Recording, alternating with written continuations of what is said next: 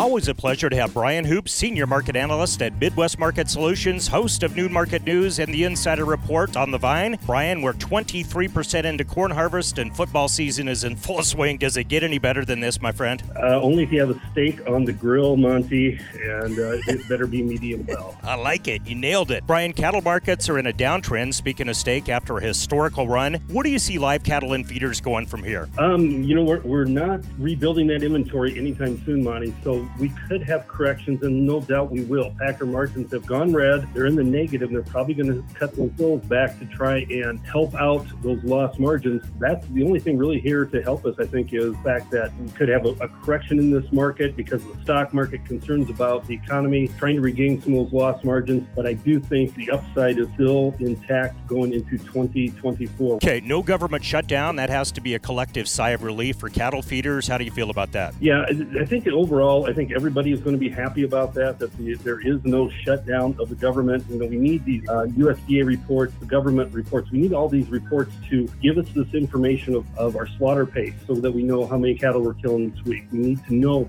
how our harvest is progressing. We need Right. to know where our exports are going. Uh, we're selling corn to Mexico, soybeans to China. What else we're selling? We need all this information to give us this true supply and demand effect that we trade off of each and every day. And so, markets always looking for that fresh news, trying to anticipate uh, where that news is going to come from or what it's going to be, and how we should balance the new demand news, the new supply news versus the current pricing structure. And so, it's very important on the day-to-day price swings that we see. And you know, any type of a government shutdown for a long time, uh, it would be really detrimental to prices. I'm glad that they open for the near term, but hate that they're continuing just to uh, throw money out there. Now, Brian, in your crystal ball, where do you see cattle prices going a year from now? Um, I think we're going to maintain these price levels and, and probably push higher. The, the real concerns that we've had for a year now and will continue to have into 2024 is going to be from uh, the consumer demand equation. You know, there's just some reports coming out now that consumers here are student loan repayments are starting this month, and there's over 40 million people that that will affect. They're going to be paying Right. probably an average of close to 400 a month, and that's about 16 billion dollars coming out of consumers' disposable income that they've had previously that they're going going to be forced to repay now.